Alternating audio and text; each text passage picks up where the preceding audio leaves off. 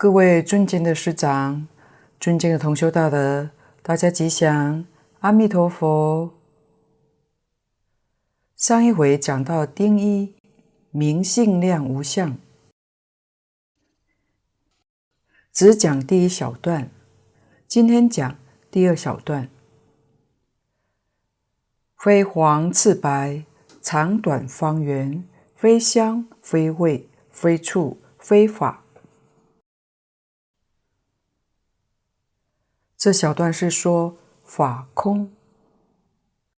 蕅益大师主要是以六尘的境界来解释法空，非青黄赤白、长短方圆，这是指色尘。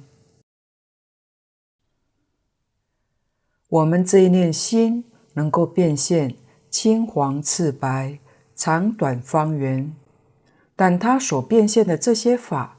都没有常一的体性，所以说非，因为是因缘而生的，也不是香味触法。这个地方，蕅益大师省略了声音，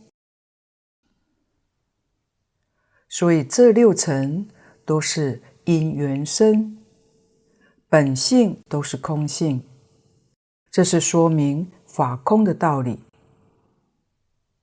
这个道理可以用唯识学上的一个譬喻：一镜是心，也有说一水是见。他以气世间的水为例，说明不同种类的有情众生对同一种色法会产生本质上不同的生理以及心理反应。这是基于众生善恶业力的不同。当业成熟的时候，感召各自的异熟果报，于是反映出气世间不同的状态。也就是说，同样是水，在天人的眼里，如同晶莹剔透的琉璃，微妙光洁；而我们人道所看到的是清澈流水。可解渴，可以洗涤。对水族而言，水是它的家，游走的道路。假如是恶鬼道所见到的，就变成臭秽的脓血，甚至像火焰一样。这表示水无自性，它是随个人的因缘业力而变化的。所以这个法是空性的。假如说水有独立的体性，那任何一个法界的心性去观察，应该都是水，因为它的体性是常一的，能决定它的性质。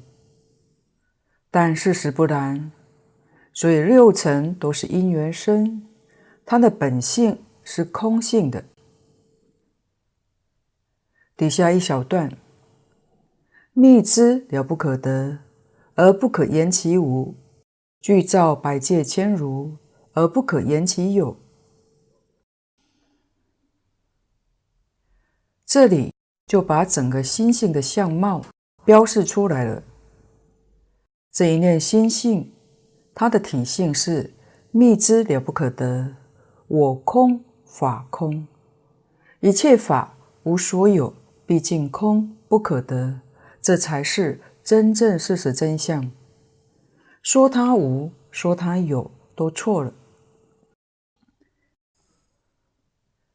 这个不可得是指自性不可得，这是说体性。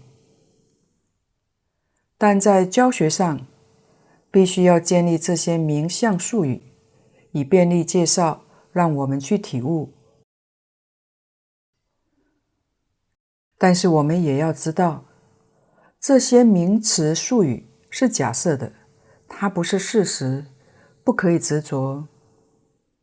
你可以自己用它去体会到真实，这是自受用。若要帮助人用这些术语来介绍这个事实真相，帮助他开悟，但自己不能执着，也不能教别人执着。我们修学佛法最困难的就是在这里，因为我们无始劫来生生世世最大的毛病就是执着，只要一执着，我们就得不到真实义。《金刚经》的最后，佛无可奈何，把他所说一切的法，通通否定掉，说他没有说过一句法。要是谁说佛有说法，叫做谤佛。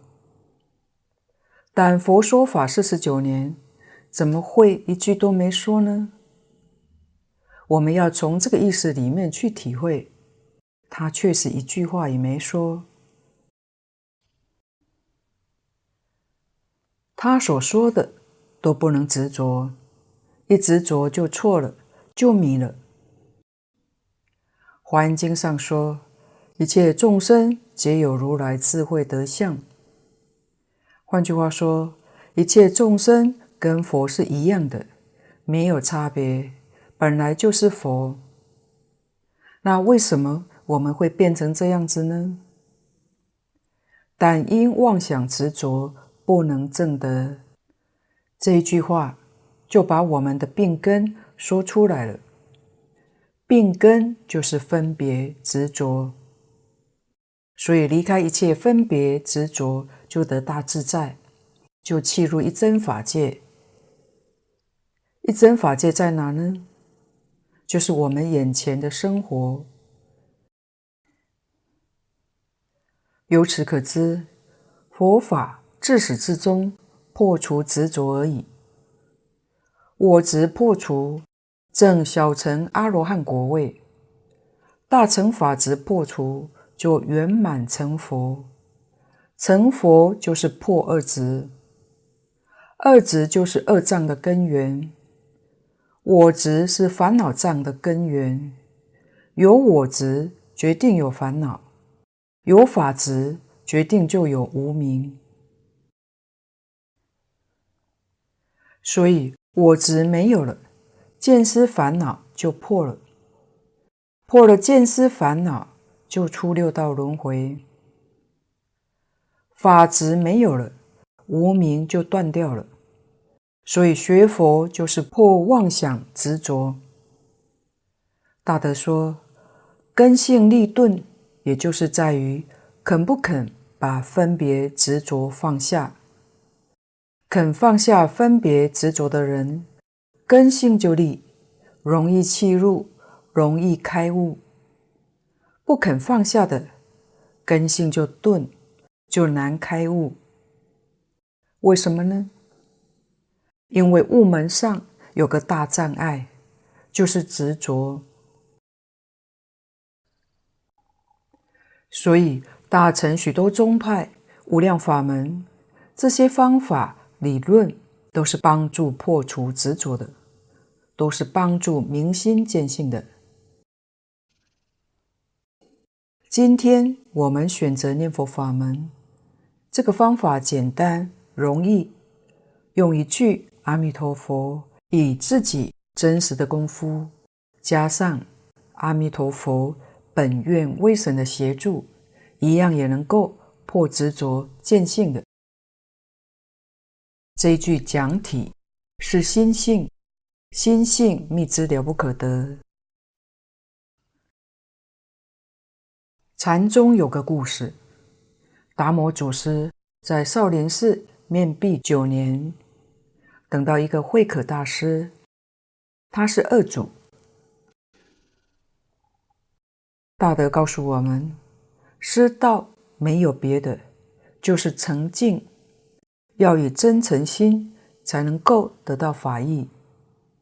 就是印光大师说的：“一分诚敬得一分利益，十分诚敬得十分利益。”慧可大师为了求法，表示自己的诚心，他拿出戒刀砍断自己的手臂。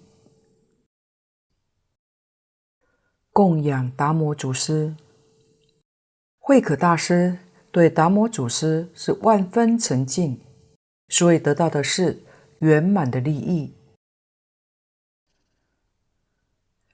那个时候，达摩祖师才说话：“你何苦来呢？”慧可大师说：“我心不安，求大师帮我安心。”达摩祖师听了之后，伸出手来说：“你把心拿来。”我替你安。慧可大师立刻从这句话回光返照，在找心，心在哪呢？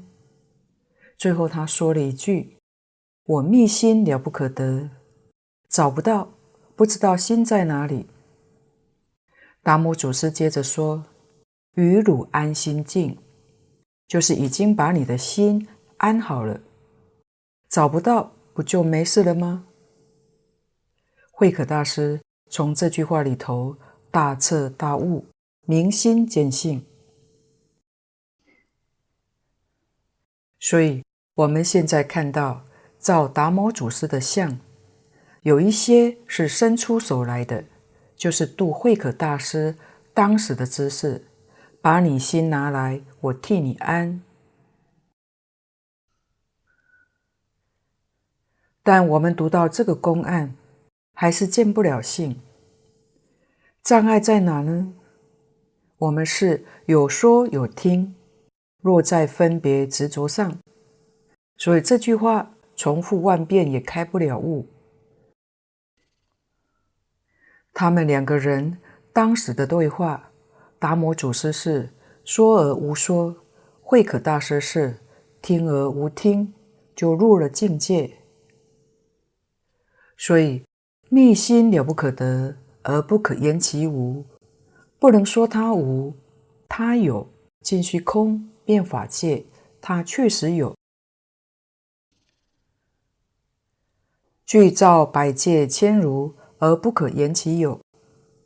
这是作用上来说，这个作用按天台家的思想，即空即假即中。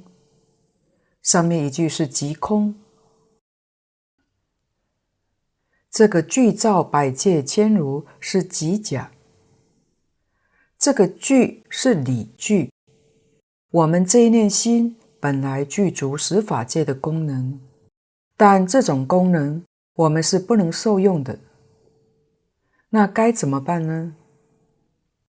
就要有事照，要有。这种造作的因缘才能够出现。理具法界，就像六祖说的：“何其自性本自具足，是造法界。”六祖说的：“何其自性能生万法。”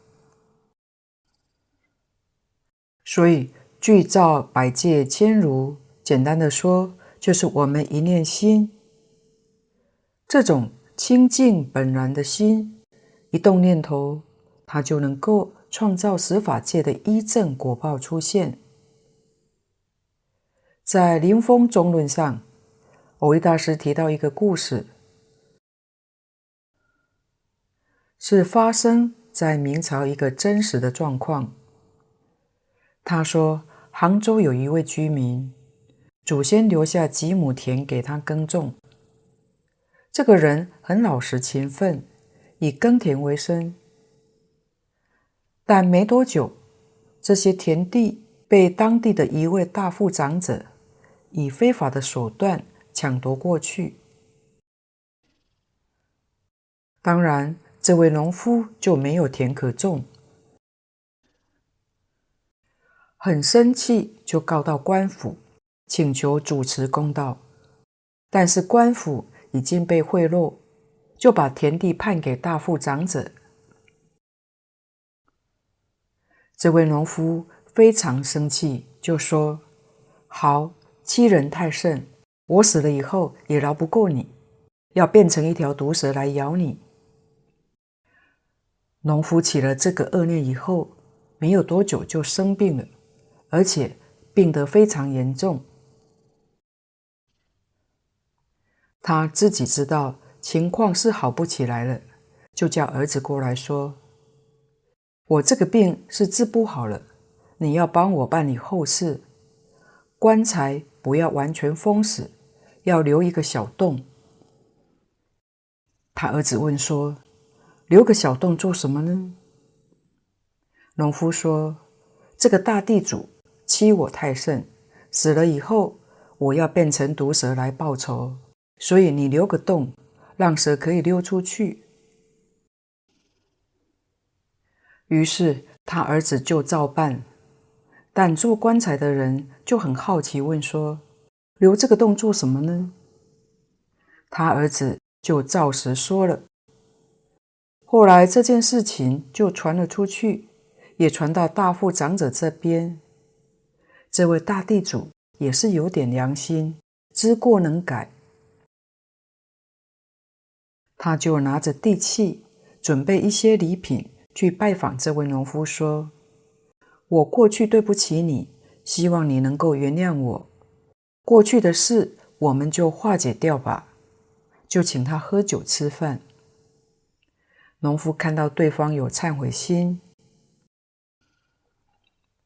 又把土地归还，一高兴就喝了酒，因为喝太多就呕吐了。当时竟然从农夫的嘴巴吐出一条毒蛇来，此后农夫的病就好了。那他肚子里面的毒蛇是怎么来的呢？就是当时一念的嗔心啊。另外，海贤老和尚的故事，他小时候种冬瓜，但有人偷了冬瓜，于是他就小声诅咒。要是谁偷了他的冬瓜，就让他长疮害病。结果他堂弟全身长疮，痛得叫苦连天。他的婶娘就来找他说：“你别再念了，你弟弟也不过偷你一个冬瓜，你就咒他全身长疮，害他痛得爬不起来。”后来海贤老和尚发现。他这个念力怎么这么厉害？叫他长疮，就真的长疮了。于是他就赶紧改了念头，要他堂弟赶快好起来。他就念一念，他堂弟的病后来真的就好了。所以这个心的力量不可思议，具照百界千如。也许我们平常起的念头，还不是很强烈，不至于有这样的情况。但唯识学上说，强者先迁。虽然我们现在是一个人的果报，在正常的情况下，应该是把人的果报寿命结束以后，才会创造一个新的果报。但是有一种特殊的情况。就是你在现前起了一个很强大的念头，或者是善念，或者是恶念，这个念头的力量太大。虽然你这个人的果报还在，但它可以把你的果报先抢过来，先让这个强大的念头先得果报，强者先迁。后来又真心忏悔，改变了心意，所以这个果报又消失了。所以你动一个念头，就是一个十法界的因缘。我们平常不断地动念头，它就不断地累积，一直到临命终时，就如同古德说的：“腊月三十算总账。”把你一生当中所有的善恶念头都加以归类，看哪一个念头最强，强者先迁，就是这样的。百界千如也是我们常讲的宇宙万法，宇宙万法是它变的，虽然它变的，但不能说宇宙万法是真有。我们看到宇宙万法是真有，是我们看错了，因为我们用分别心看，用执着心去看，好像是有的，其实没有的。那真相是什么呢？真相是当体即空。楞严经上跟我们讲事实真相，所谓当处出生，随处昧尽。这还说了一个生昧，不说生昧。有时候我们还没有办法去体会，生跟昧是一，不是二。为什么呢？它太快了，没有办法辨别。所以相是幻象，是假象。经上讲有叫做妙有，讲空叫真空。真空不空，妙有非有，这才是事实的真相。但是很难体会，心要清净到相当深度，这个境界才能完全见到。事实真相虽然在眼前，但我们的心太粗，所以见不到。净空老法师常常以一个比喻来体会。他说：“早期放映的电影底片是一张一张的，但他在放映的时候速度快，于是，一张一张我们辨别不出来。我们所看到的是一个连续的像，看不出来一张一张的差别像。这个墨学在东京宫崎骏美术馆见过。”他们做了几座动画的形成过程，让参观者用自己的手去摇动它，就很清楚它是一张一张的。但是经过快速摇动的连续相过程，以为它是动的，很逼真。早期的幻灯片，一秒钟镜头开关二十四次，我们就不能够辨别它是一张一张的。乃至于现在数位时代，一秒钟镜头开关是一百次，那更看不出来，都是我们心粗的缘故。那么心细的人呢？每一张开关都看得清楚，就是一张一张的。而我们现在没有这个本事，因为定功不够。佛经上也举过几个比喻。说明宇宙万有这个假象的生灭速度不止一秒钟二十四张，在人王经上讲一弹指，一弹指时间很短，假设一秒钟我们可以弹指四次，一秒钟的四分之一，一弹指有六十刹那。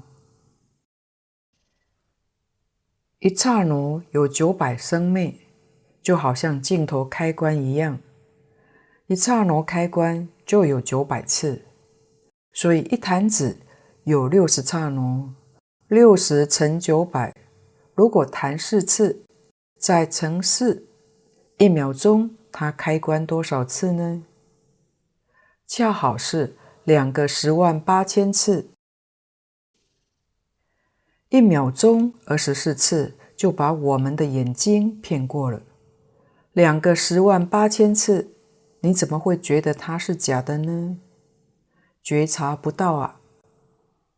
在《菩萨处胎经》中，佛与弥勒菩萨的对话，弥勒菩萨说：“举手弹指之顷，三十二亿百千念，念念形成。”行皆有事。行指的是物质，识是精神。弥勒菩萨回答说：“一弹指有三百二十兆念，一秒弹四次，三百二十兆乘四，就是一秒内有一千二百八十兆的念头生灭。甚至有人说，一秒钟它可以弹七次。”也就是说，一秒内高达二千二百四十兆的念头生灭，实在太快了。这么维系的境界，没有办法执着，也无法想象。一想它，已经历无量变化。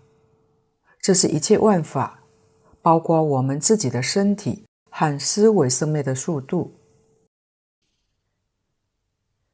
所以，一切唯心所现，唯识所变。宇宙之间一切万法，的确是无所有，毕竟空，不可得。能够看到这个真相，是大乘八地菩萨以上，可见他们的定功有多么深。八地菩萨以上，他们是看到底片。我们在荧幕上看到是那个画面，相续的画面。佛教我们用修定，教我们修清净心，功夫得力的时候，就能知道佛说的这些事实真相。而我们念佛学人用念佛的方法，念到功夫成片，这是第一个阶段。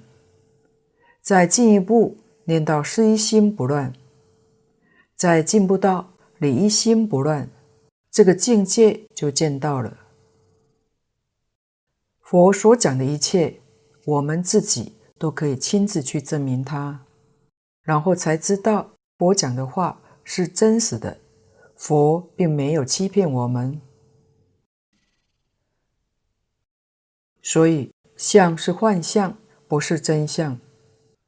在《百法明门论》里面，将所有一切法归纳成一百法，这个百法是归纳。展开来就是宇宙万有。我们多想想《金刚经》上这几句话：“一切有为法，如梦幻泡影，如露亦如电，应作如是观。”这才是事实的真相。如果你真懂了，那你所有的烦恼、忧虑、牵挂，通通可以消除了。即使不能完全消除，至少可大幅减低。净空老法师说：“世间人的忧虑烦恼，百分之八十都在得失上。若得失的念头没有了，那烦恼忧虑就少了百分之八十。那这个人就会幸福、快乐、自在。这是大乘佛法的真实受用。”百界就是十法界的展开，十法界每一个法界里面有具足十法界，这就一百界。这一百法界里头，每一界里头有具足一百界，这样再推展下去，就无量无边，不可思议，法界不可思议。千如是说。每一界里头都有实如是，这是《法华经》方便品中实如是，就是如是相、如是性、如是体、如是力、如是作、如是因、如是缘、如是果、如是报、如是本末究竟。每个法界有十如是，一百个法界就一千如是。所以叫百界千如，这是跟我们说明事实真相。二乘人执着空，阿罗汉、辟支佛他们认为这一切都是空的。六道凡夫执着有，执着空跟执着有都偏在一边，都是错的。执着有很苦，六道轮回。执着空，虽然摆脱六道，却不能见性，也相当苦闷。唯独大乘菩萨对事实真相了解，两边都不执着。这里我们做个小结：心性密知了不可得，心性不可得，境界也不可得。我们眼前所有一切境界，不可得才是真的。你以为得到的却是假的，是你错误的观念。今天我们以为这个是我有的，那个也是我有的，实际上连我们的身体都保不住，何况身外之物呢？怎么说身体保不住呢？例如，你从家里到讲堂来，你以为你还是同样一个身体吗？错了，已经不同了。因为你的身体细胞不断新陈代谢，不晓得已经换了多少个了，所以你在家里的那个你，跟现在的你是两个，不是一个。根据现代医学报告，人类的身体细胞数量约有六十兆说，每天约有七千亿个细胞在新陈代谢，所以身体是刹那刹那在生命，保不住的。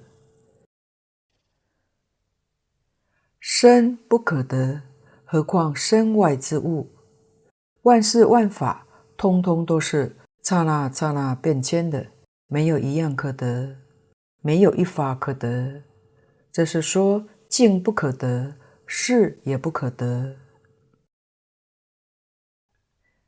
不仅五阴六入十二处十八界不可得，心经上说无智亦无得，就连能证之智，所证之菩提涅槃也是不可得。为什么呢？心性本空，就是这个道理。能变的密支了不可得，所变的那些境界，怎么会可得呢？祖师大德开悟的，就是契入这个境界，悟入实相。所以他们在一切现象里面，就得大自在，游戏神通，可以受用，可以享受。但不能占有。诸佛菩萨在九法界里面可以游戏神通，过得自在潇洒。为什么我们不能像佛菩萨那样自在呢？就是我们凡夫处处执着有，念念想占有，坏处就坏在这里，不知道一切法本空，不知道一切法了不可得。底下，离一切缘虑分别语言文字相，而缘虑分别语言文字非离此别有自性。原因老法师说：上二句言性离妄相，下三句言相不离性。上面两句是离一切缘虑分别语言文字。这是说明我们的心性是远离一切虚妄之相，而下三句呢，是说明缘虑分别语言文字也不能离开我们这一念心性之外而有。譬如水，如果没有风，水中根本没有千波万浪，因为有风才起了波浪。波浪相，它不能离开水，而另有这个波浪的自性可得，这个比较容易懂得。净空老法师也说，这段说明真心本性决定没有虚妄相的。哪些是虚妄相呢？缘虑，这是说我们的妄想，也讲想象。缘虑分别，就是现在讲的思想。见解，思想是缘虑，见解是分别。我们的思想、见解都不是心性本有的，心性没有思想，也没有见解。所以，为什么古大德教学特别教初学者要在什么地方用功呢？要训练根本智。根本智就是无知，从这里下手。我们现代人学佛之所以难以成就，却是从有知下手。古人从无知去修，无知是修什么呢？修清净心。换句话说，不准你有思想，不准你有见解，从这里下手，这叫从根本修。现代人学佛变成要有思想，要有见解。纵然你学得很好，顶多是一位佛学家，但你没有能力断烦恼，没有能力得清净心，也没有能力了生死。出三界，换句话说，还是个凡夫，不能超凡入圣。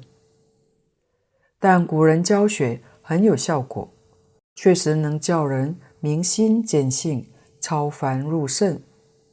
它是离一切缘虑分别，离一切思想，离一切见解，离一切言语文字相，离一切文字这些东西，通通不执着。所以他的心是清净的，永远住在定的境界里头。真正有功夫的人，就像经上赞叹佛一样。所谓“那且常在定，无有不定时”，这是我们要修学的。心要常住在定，当然这是很高的功夫，我们想学却学不来。但净土中的方法比较特殊，人人可以学习的。他不教我们住在定，他教我们把心住在阿弥陀佛上。我们要晓得，住在阿弥陀佛圣号比住在定上容易多了。二六时中，心里有阿弥陀佛，除阿弥陀佛之外，什么都没有，这才叫做。心住在阿弥陀佛上，这就是修净土法门。这是心里真正有净土，也就是古人讲有禅有净土。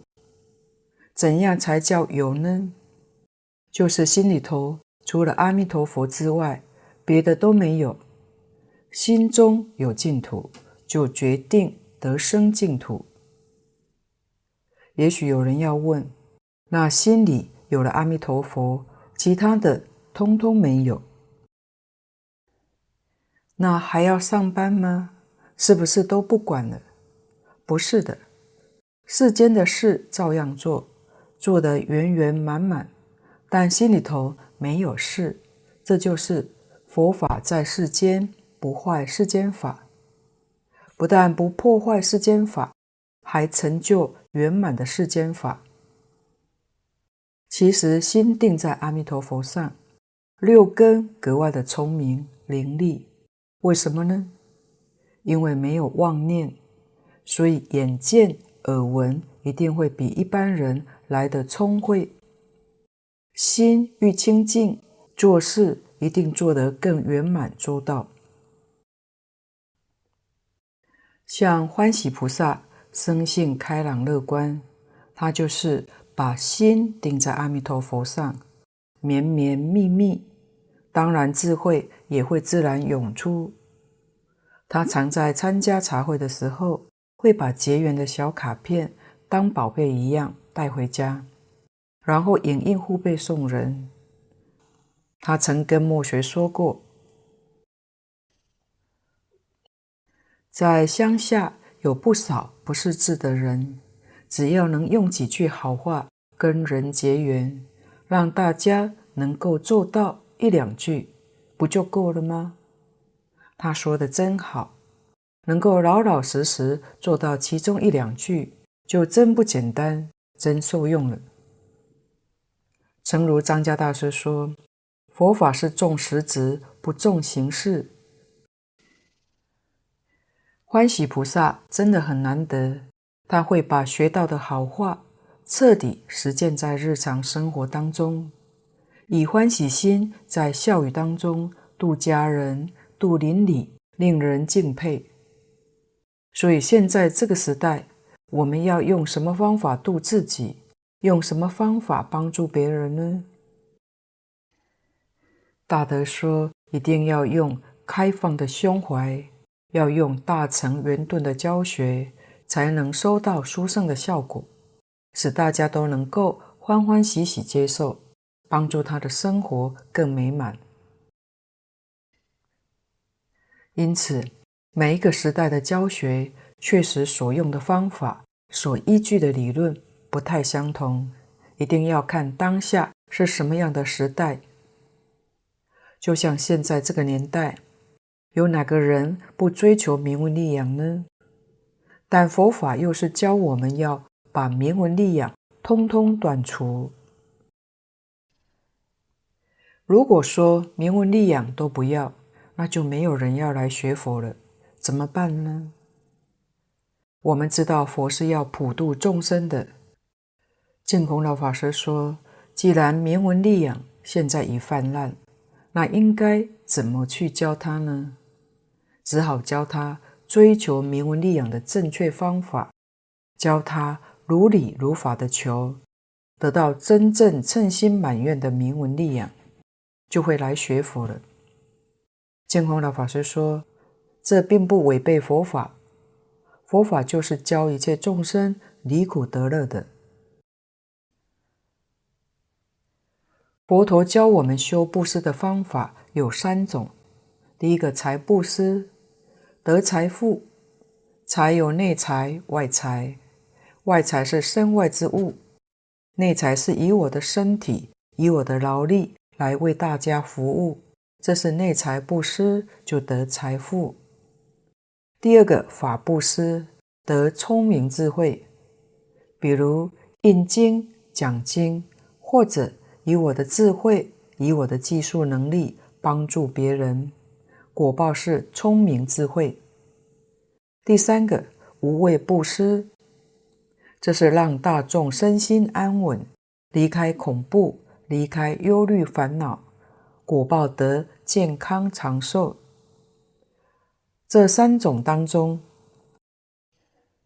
有以法布施最为殊胜，因为它包含了这三种的布施。也就是说，这个人衣食不缺，聪明智慧，健康长寿，这个福报才是圆满的。但是我们现在看到的，有些有财富的人没有智慧，愚痴。也看到有智慧的人很聪明，但身体不好，多灾多病。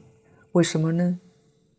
因为前生没有修无畏布施，常常伤害一切众生，得的是多灾多病。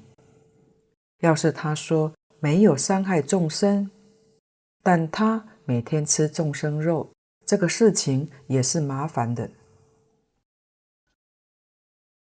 至于布施所得的福报，完全看布施人的心态，而不是看地位高下。所得福报的大小与地位高下不相干，与他的财力物力也不相干。关键在于他的发心是不是真诚心，是不是尽心尽力。福报的大小是从这个地方结的，可见得。修无量的福报，我们每一个人都有份，每一个人都能够做得到的。在上一回学习入门分享二当中，末学提过李师姐看病福田的故事。在她年轻的时候，主动为医院的老荣民洗澡，就是以身布施，这是大善。所以有一回。他在荣总擦身而过，一位出家法师突然被这位尼师回头叫住，说：“这位小姐，你好像做了很多很多的善事哦。”但李师姐的本能反应说：“我没有钱可做善事啊。”这位尼师说：“我应该没有看错才对，你就想想。”曾经有做过些什么事呢？李师姐认真想了一会，才说：“我是真的没有钱行善，但在医院有帮助老农民洗澡。这位尼师马上就说：“就是这个，你照顾看护病人的功德，是佛经上说八福田的一种。这看病福田是第一福田呐、啊。”李师姐每每遇到因缘，都是尽心尽力，所以她随缘布施的故事也不少。曾有一次，他去拜访开音老法师，就是卖菜师傅。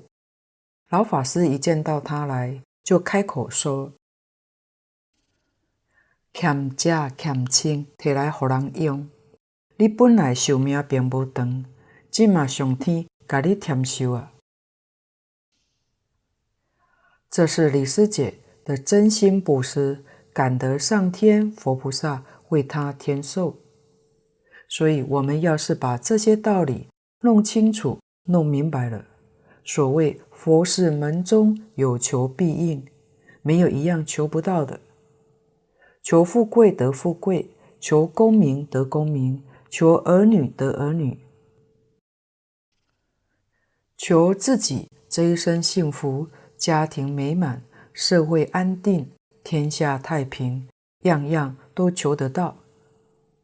这在净土五经一论里面，就能给我们圆满的答案、圆满的理论、圆满的方法。只要我们稍稍留意、细心体会，依照这些经上的教诲去做，一定都会称心如意的。因此，离一切缘虑分别语言文字相，你就得清净心，就得圆满的智慧。你有了智慧，没有一样不称心如意的。下面的一句，而缘虑分别语言文字，非离此别有自性。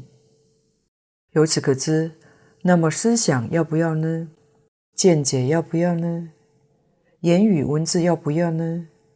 当然也是要的，但并不是为了自己。如果为自己，那你就苦了。修净土的人，一天到晚就一句阿弥陀佛就对了，这是自受用。至于这些思想、见解、言语、文字是他受用，是要帮助别人的，这些是工具。也不能不要用这些工具，是帮助他人，对自己是不要的，这样会得自在，会真正快乐。所以，一个是自受用，一个是他受用，我们不能颠倒，一颠倒就错了。今天的报告就先到此地，若有不妥地方，恳请诸位大德同修。不吝指教，谢谢大家，感恩阿弥陀佛。